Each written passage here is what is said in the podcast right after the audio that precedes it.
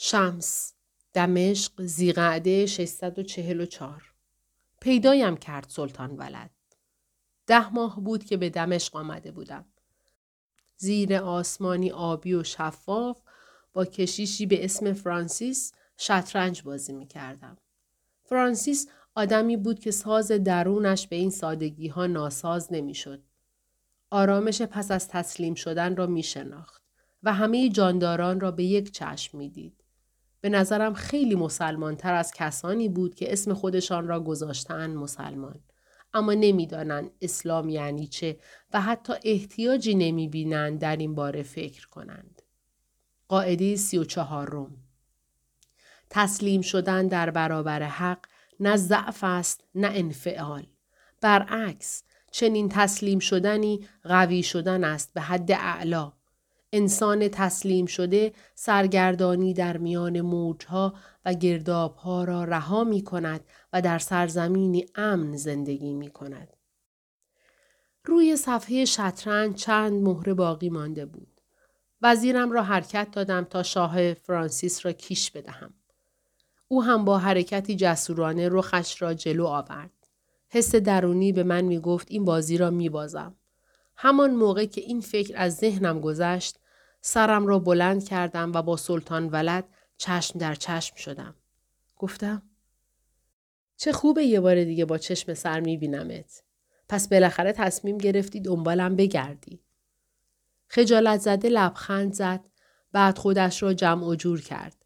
تعجب کرده بود از اینکه متوجه کشمکش درونیش شده ام. اما چون مردی با شرف و راستگو بود حقیقت را انکار نکرد.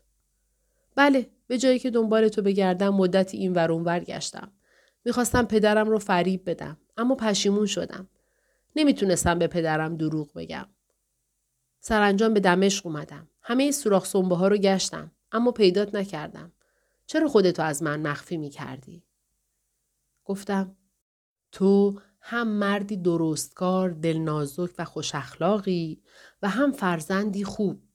روزی رفیق خوبی برای پدرت میشی. سلطان ولد سرش را با اندوه تکان داد. او به تنها رفیقی که احتیاج داره تو هستی شمس. با من به قونیه بیا. پدرم خیلی دلش برات تنگ شده. به محض شنیدن این دعوت هزار و یک فکر از سرم گذشت. نفسی که مدتها بود درونم به خواب رفته بود یک دفعه بیدار شد و امر کرد نباید به جایی برگردم که چشم دیدنم را ندارند. مبادا به حرف سلطان ولد گوش کنی. تو وظیفت را انجام داده ای. لازم نیست به قونیه برگردی. حرف بابا زمان را فراموش نکن. راه از این به بعد خطرناک است. اگر بروی دیگر نمی‌توانی برگردی. نفس می‌خواهد زندگی کند. مدام بیشتر و بیشتر می‌خواهد. نفس من هم می‌خواست دنیا را بگردد. با آدمهای جدید آشنا بشود و جاهای جدید ببیند. علاوه بر این از دمشق خوشم آمده بود. می توانستم تا زمستان بعدی راحت توی این شهر اقامت بکنم. اینکه آدم تا به جای عادت کرده فورا راه بیفتد و به جای دیگر برود نوعی حس تنهایی ترسناک به وجود می آورد. خیلی خوب می دانستم که دلم در غونیه مانده. دلم برای مولانا چنان تنگ شده بود که حتی یادآوری اسمش جگرم را می سوزاند. وقتی او در کنارم نیست دیگر چه اهمیتی دارد در کدام شهر باشم. او هر جا باشد قبله هم همانجاست. به طرف صفحه شطرنج برگشتم. شاهم را یک خانه به پیش بردم. چشمهای فرانسیس گرد شد. فهمیده بود دانسته به طرف باخت می روم. زندگی هم مثل شطرنج است. بعضی حرکت ها را برای بردن انجام می دهی. بعضی حرکت ها را هم برای اینکه جریان بازی ضروریشان کرده. برای اینکه صحیحند و می بازی. سلطان ولد گفت خواهش می‌کنم با من بیا.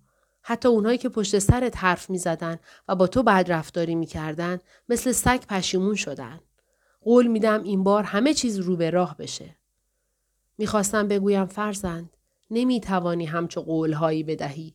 کسی نمی تواند چنین تعهدی بدهد. اما جلوی زبانم را گرفتم.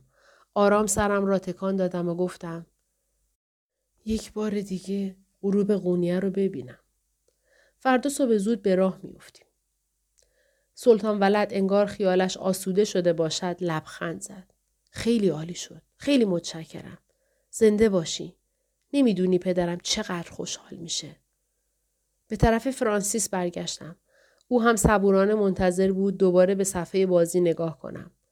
وقتی فهمید دوباره حواسم به اوست ابروهایش را بلند کرد و با حالتی پیروزمند گفت دقت کن دوست من کی شمات